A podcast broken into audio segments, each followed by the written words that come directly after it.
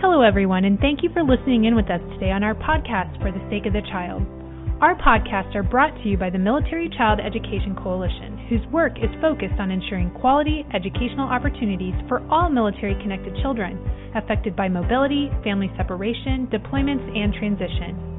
Here at the MCEC, we want to ensure that every military child is college, workforce, and life ready. In our podcast, we will share your stories as we talk to military service members, professionals, parents, and military kids. Please like, share, and subscribe. And we appreciate your comments, questions, and ideas for topics that you would like to hear more about. Welcome, everyone, to our podcast for the sake of the child. My name is Tara Gleason. I'm a professional educator, curriculum developer, researcher, and now podcast producer for the Military Child Education Coalition. I'm also a parent to three children, one with exceptional needs, and the spouse of an active duty service member. Joining me today is Michelle Norman, who's the 2019 Armed Forces Insurance Navy Spouse of the Year. She's the Navy wife for over 24 years and the mother of a 15 year old daughter with cerebral palsy and multiple other disabilities, along with another nine year old son. Also joining us is Casey McCarley. She's the Military Child Education Coalition Professional Development Program Ma- Manager and also a mom of a child with exceptional needs. Thank you both for joining us today. I definitely want to hear both of your stories and what's kind of led to this point personally.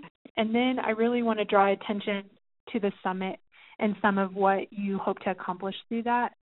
But can we talk about that for a little bit? I think you guys have talked about some of that.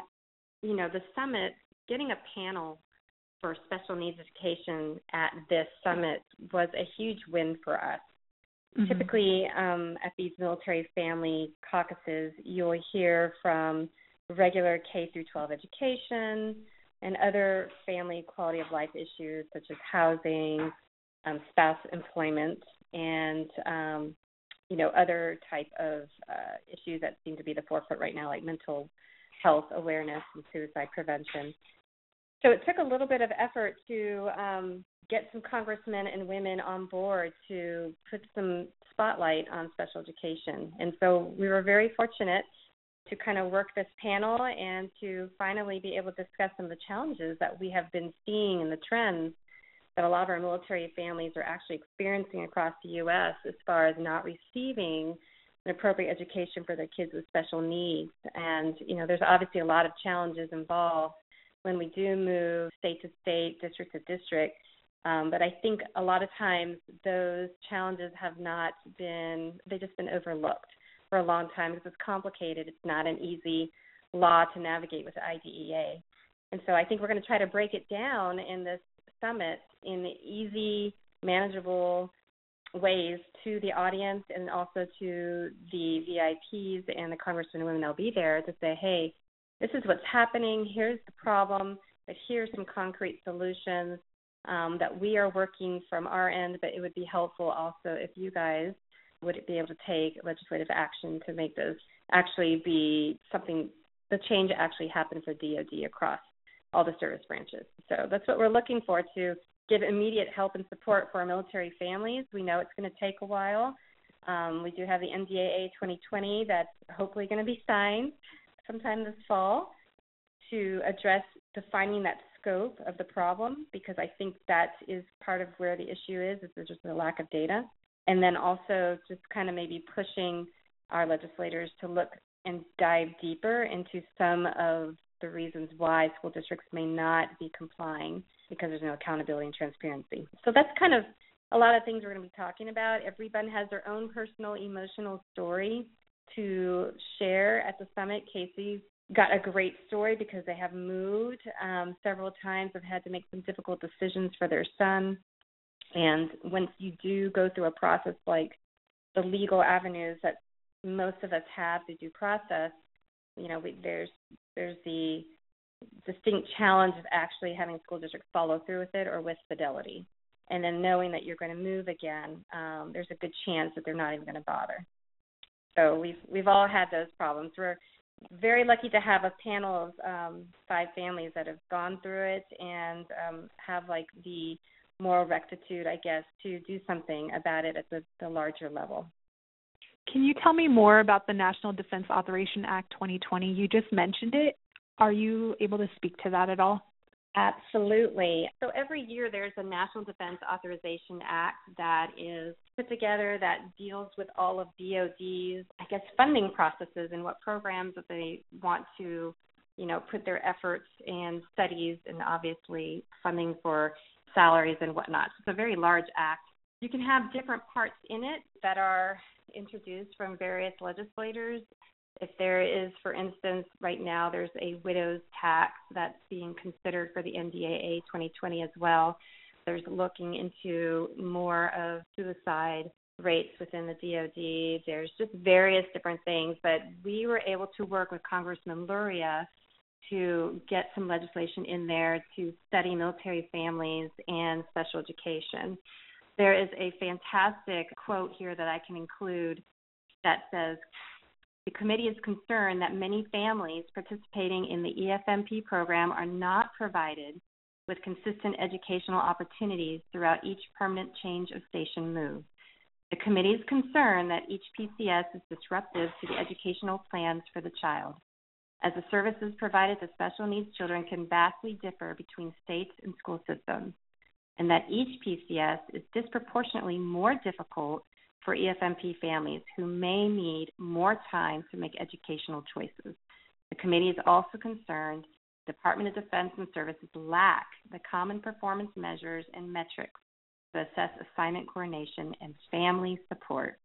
The committee tasked the Secretary of Defense with studying this issue and completing a report by February of 2020.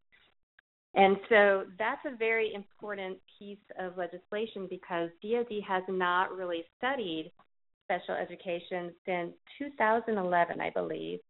And even then, the study was bare bones with no actual real data of how many families have been affected um, negatively, moving around every two to three years and not having their children's IEPs being implemented each time they move.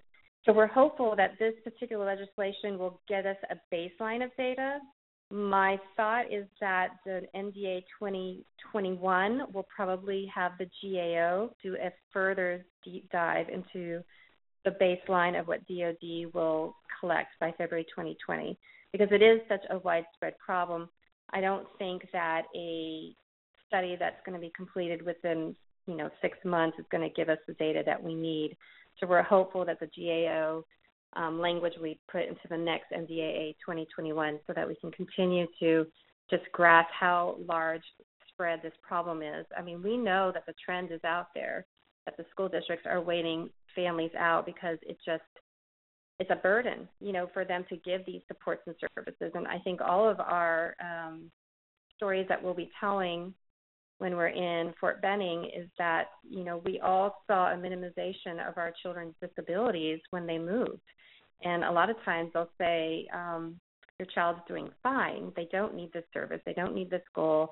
We can go ahead and move this service to an accommodation. So it's just easier to, I guess, minimize disabilities and take away those services, but yet continue to receive impact aid funding. So we're hopeful that um, the, the support from that impact actually stays with the child who has special needs. And in fact, in, when they do move, they should be getting more support. That's when they need it the most, is when they transition. So hopeful this uh, study will give us the data that we need and be able to make good recommendations from that point. You've also been working with the Department of Defense to reform EFMP. What kind of reforms are you looking into? What are you suggesting? So we could talk a little bit about those actions. First of all, I think one of the main things we need to have DoD do is accurately collect that data. So if DoD will support that NDAA 2020 legislation and earnestly collect the data on our military families, and um, I think that we will be able to get a bigger grasp of how to do the reform um, across EFMP um, for our military branches. For one thing, EFMP programs are supposed to survey their families as directed by U.S. Code 1781 Charlie, but only one service branch is doing that, which is the Marine Corps. I believe if all of the service branches were surveying their EFMP families on a regular basis, then we would be able to have a good idea on what their satisfaction is with their special education for their children. So I think that if we can take a look at what the Marine Corps has done, backstory for the Marine Corps is about a decade ago, they had a senior general who um, had a very disabled child. And during that time, the Marine Corps revamped their EFMP program. They allocated a lot more case managers to their program, and they also positioned on both coasts special education attorneys to help Marine Corps families when there were legal issues that would come up with the school districts. And from my small data review, we've had very few Marine Corps families complaining or having any problems with their children receiving appropriate education. So I think that one of the main takeaways is that let's not reinvent the wheel. The Marine Corps has a strong and robust EFMP program, and I think if we can try to follow their lead, and if not, make it even stronger, I think that will immediately benefit all of our military families that do have children with special needs that are accessing special education. So I do believe that's the biggest thing. And I know that um, the Navy is looking into it and is taking an active stance. And I'm hopeful that the other services as well are looking deeper into how to um, improve their EFMP services. Yeah, and I'll just chime in on EFMP just a little bit. If we understand the primary role of EFMP, it's actually to prevent special needs families from being sent to locations that don't have adequate services, whether it's medical services or educational services. So the primary role of EFMP is to take information on families who are assigned to the program and and with that information give guidance back about if the family's needs can be met in that location. And so one thing I think personally needs to happen with regard to EFMP is there needs to be clear communication about what the function and role of that program is for families and so that families don't have an unmet expectation that EFMP is going to um, provide service or support to them that they're not able to provide. And then secondary to that is we just like we don't see consistent service between school districts, we don't really see consistent support or service from the EFMP department as well. Some locations are more bolstered. Some locations are completely tapped out and understaffed. And some locations have really um, uh, high speed, energetic staff who are, you know, outgoing and going to take their role to the max.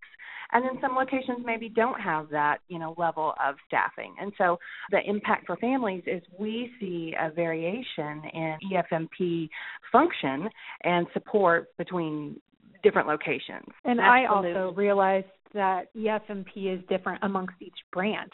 That you're not, for instance, we were in a situation where we were on an Air Force installation, and their program is different than the Army program at that yep. time. So yep. I think they are working towards certainly standardizing paperwork. They're standardizing some of the paperwork and try to standardize some of their processes in the coming years. So I, I can absolutely see where you're coming from with that one.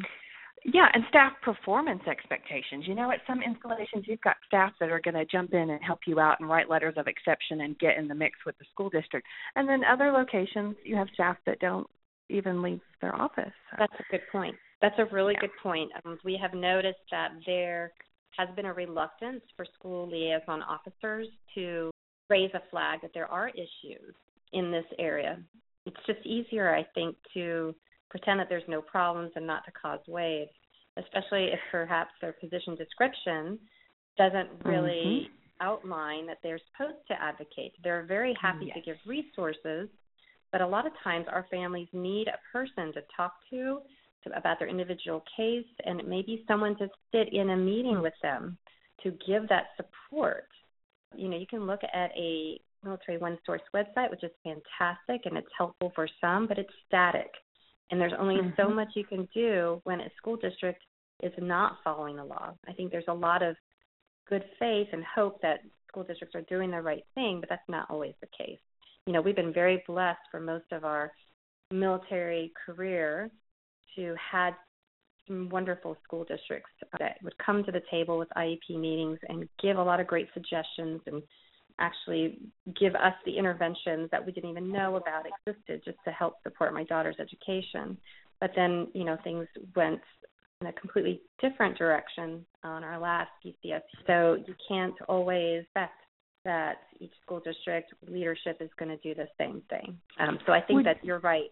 Some places are just better than others. So there's definitely a lot of obstacles that families have to jump through just to one be educated about what their rights are and then two when you do know what your rights are how do you get the school districts to comply it's expensive so I know that you're very much into teaching parents about their students' educational rights, and you've co-founded the support group Parents for FAPE.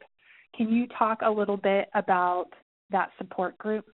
I'm going to back up a little bit and tell you just about my daughter and, and how she's driven me to advocate.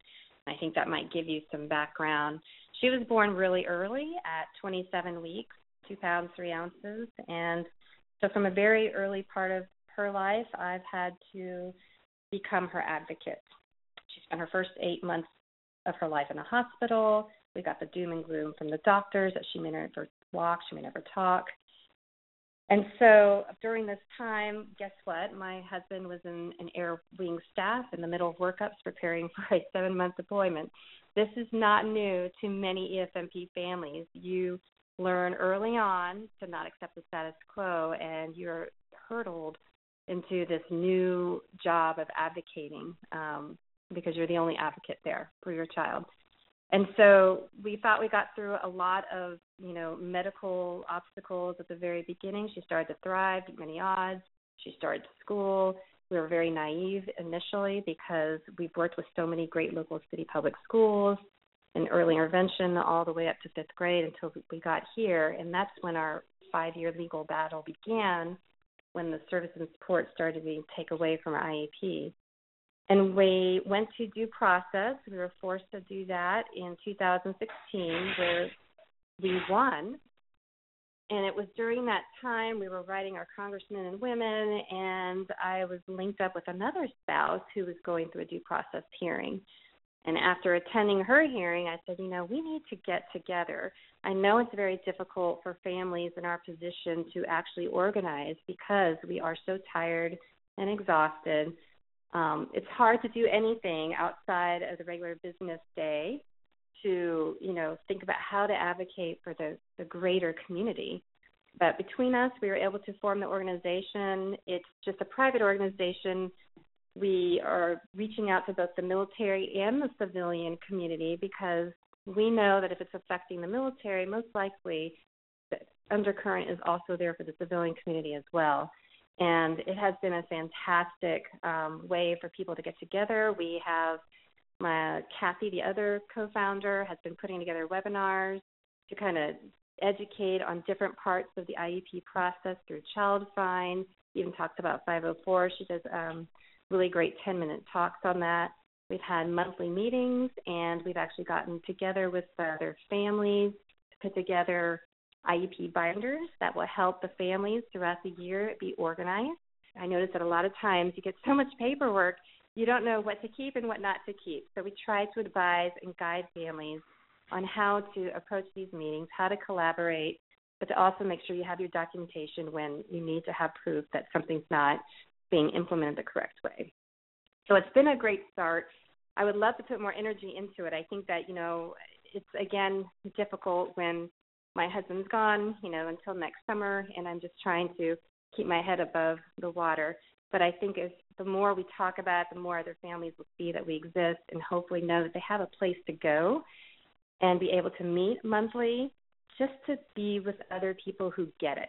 And I think that was another piece that was missing is that there's just not enough there are not a lot of organizations where you can just go and have coffee and talk about what's going on in your life because it can be very isolating, very lonely situation. There are times where no one understands the the stress that you might be under just to keep your kid alive and then to worry about, you know, their educational experience and making sure that they're one day going to be an independent, productive member of society. So it's just good to know that there's a community out there, organizations like Parents for FAPE, that will be able to gather and uh, support and hopefully lift them up when they really need it. So Casey, you so you both of you are going to be going to the Congressional Military Family Caucus on October 9th in Georgia. Casey, you're going to be on that panel as well. Are you willing to share some of your story? Yes, absolutely for my family, um, similar to what Michelle has encountered, and many, many other families across all of our military branches, um, you know, I hear stories all the time, and I wish that I felt surprised at what they say. Um, but anymore, um, it, it's a very consistent pattern that you know families in the military who have a child with a unique need or an exceptionality or something that requires beyond the typical service. These families are um, enduring systemic challenges wherever they go. Um, and it's just it's pervasive from location to location. And it, it's it's troubling because I I sense that within our higher echelons of military leadership there's an awareness that these challenges exist because there's so many families who speak out on a regular basis um, regarding these issues. But yet we just we need the extra push to move from awareness to action. Um, you know, military families um, have a, a unique situation in that, you know, as Michelle has pointed out, we're juggling deployments, and if it's not an official deployment, you know, um, constant TDY and other activities and field problems, etc. Um, and, and so parents are not only functioning as a regular parent, but they're also functioning in a single capacity, juggling everything, which is its own unique dynamic. And then layer that with the fact that um, parents who have a child with an exceptional need also function as a caregiver in many roles. We we wear lots of different hats and we try to do it all successfully and and keep a normal life so that um, our, our service member can perform their duties to the best of their ability. So all those dynamics are in play. Um, but but again, I come back to the uh, the frustration over the systemic challenges across all the branches and how parents who have a kid with a disability uh, it's as if we're a hidden people with a muted voice throughout all of the services. So i'm i'm really excited about this caucus and i hope that we're able to move from awareness to action.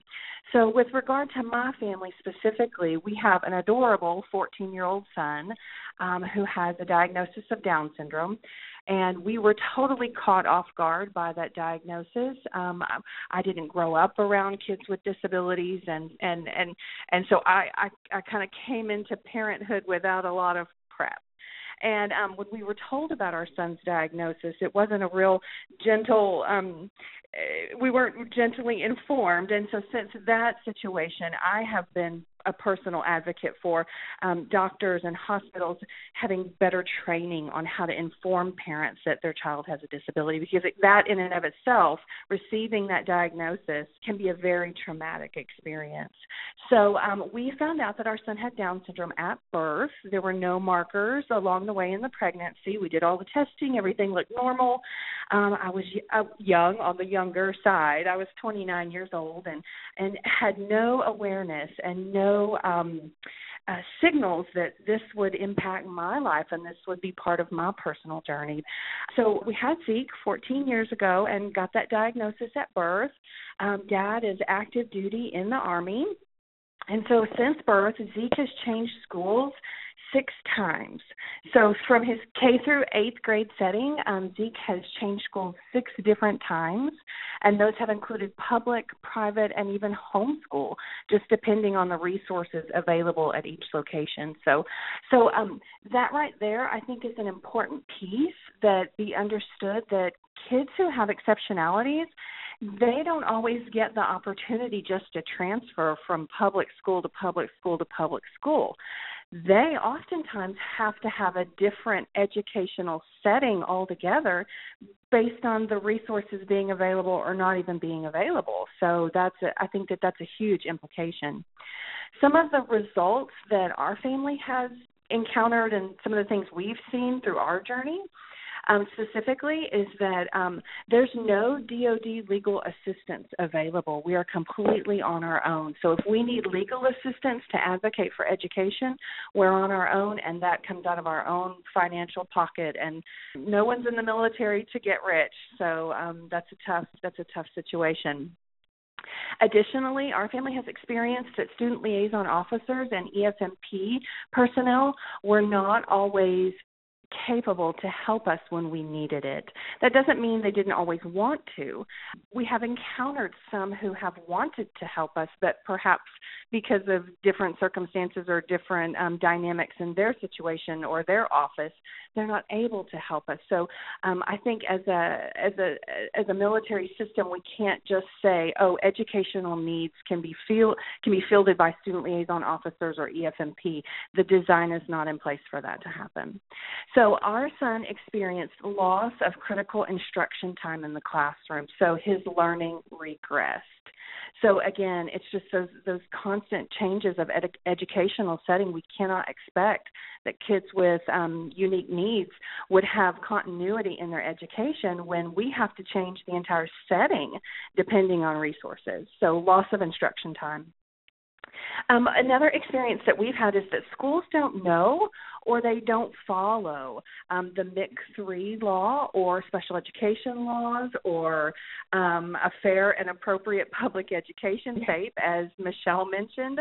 So there's no continuity between the services between the states, and that should change. Um, families opt often to live geographically separated, and so that's something that our family is facing this this next year, perhaps even, or, or the year after that, um, with the hard choice of are we going to be geographically separated just to meet the needs of uh, the educational needs of, of our son with Down syndrome. And lots of families face that all the time. We are not the only ones. Um, some special education challenges unique to our family um, through our story are that um, we encountered a school district two different school districts actually in our journey that refused to implement the IEP that was brought to them from an outside district. So there's no continuity of those IEP services between states and no accountability. There are laws in place, but again, we go back to we saw that either they don't know the law or they choose to not follow it. And we and we have no um DoD legal legal assistance available at that point. So we're really very stuck. So refusal to implement IEP and when I share that with people I often feel like they're looking at me like are you kidding me? Does that really happen?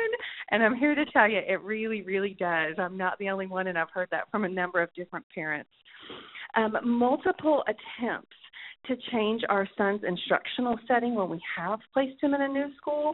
Um, and again, when when I share that piece with other families, um, they relate and they understand. But unless you have gone through that, you really you you imagine that. Um, that the right thing happens, right? We want to believe that everybody does the right thing all the time, but it's just not the case for our students with um, special needs. So, attempts to change his instructional placement setting. And then um, another experience for our family is no oversight of the IM, the IEP implementation or integrity of services. You know that um, autonomy um, that happens in the classroom and in the school and in the district. So there's no oversight of the IEP implementation piece. So just a brief example, um, we had a situation where um, we were my husband was assigned to a military installation and we placed our son um, uh, with Down syndrome in an area school there, and uh, they received him and they took him in, and they showed resistance to um, following the IEP and following the uh, placement. And um, as, as soon as I showed some advocacy, they they said, okay, okay, we'll we'll do that. We'll place him there for the first 30 days. Well, so he was placed in in the setting that his IEP um, mandated, and they Uh, we saw that he was being set up for failure and he wasn't being supported and things were being documented. And and so we saw that oh this is in motion to change his instructional setting. And there was no oversight of how the IEP was implemented. So I come back to you know you can have this beautiful fabulous IEP document that outlines everything that your kid could ever want or need or dream. But who's giving oversight that there's integrity integrity of services and that that document is implemented. So um, those are just some some brief challenges that our family has faced, and I'll be highlighting some of those um, when we when we go to the summit on October 9th. And I'm so very thankful on how um, we've been able to connect with Michelle. She's an amazing advocate, really speaking out for change, and so I'm excited for um, this caucus, and we're we're really very hopeful that um, this is not just a one-time opportunity to share our stories. We're really actually very hopeful that this will personalize the challenges that military families face, and we'll be able to move from awareness to action and continue to be able to bring light to this, not for our own personal gain, but so that we can see positive change across all the branches that benefit all military families and serve all military connected kids that have a disability. They really do deserve our support. Well, I want to say that I am very thankful for MCEC. Advocating for special education has been very difficult. There have not been a lot of organizations that wanted to take up this challenging issue because it's complicated. And advocating for special education is a very difficult subject, and it's not one that nonprofits will easily want to take on. You do have to have professionals with expertise who understand IDEA and the laws that go hand in hand with special education. And I'm very thankful that MCEC has those unique programs designed to serve, you know, the students, the parents, the schools, and by actively looking into what these deficits are that our special needs children are facing. And so I'm thankful for MCEC for partnering with me. This has been a great challenge, but I do believe we have some momentum now. You know, as I was advocating for many years when Marissa first came here in 2014, it really started to make a difference when my efforts were recognized and I was able to um, get the title of 2019 Armed Forces Insurance Navy Spouse of the Year. I believe that having that title gave me credibility and got me to um, the table, a seat at the table. And I am so grateful for that program because it really does amplify, you know, all of our voices, you know, of all 1.1 million active duty military spouses across the U.S., because so many of us are advocating on important issues like education. And so, in other issues that have significant impacts on our military readiness and retention, and education is one of them, especially those of our most vulnerable kids. And so, I am very thankful for that program to have given me the voice to be able to continue to speak up for our children with exceptional needs. Michelle and I and the other families represented on the special education panel really want to extend a warm invitation to anyone in the Fort Benning area or anyone willing to travel to the Fort Benning area and join us for the Congressional Military Family Caucus Annual Summit. It's on October 9th, coming up in just a few weeks, Wednesday, October 9th. The entire summit is 8:30 to 1:30. The special education panel, I believe, we're represented right before noon. Um, it's at the National Infantry Museum and Soldier Center there at Fort Benning, and it is hosted by DoD Military Family Readiness Council. So this is an important event put together and hosted by Representative Sanford Bishop and Representative Kathy McMorris Rodgers. And the, this family caucus is going to cover the, all topics associated with home front readiness, including special education, thanks to Michelle Norman, EFMP, housing, K 12 education, and employment. Hope to see you there. Thank you. Thank you so much for talking with me today about special education and the upcoming summit. To all our listeners, be sure to follow us and subscribe so you can hear our podcast first and have access to bonus content. We also want you to leave us a comment and tell us what you think. Also, let us know who you want to hear from in future podcasts. Thank you all for listening and join us again next week. I want to thank you again for listening to our podcast, For the Sake of the Child. We would like to invite you to visit our website at www.militarychild.org. Like the MCEC on Facebook and follow us on Twitter. Please join us again next time as we share more stories that impact our military connected kids.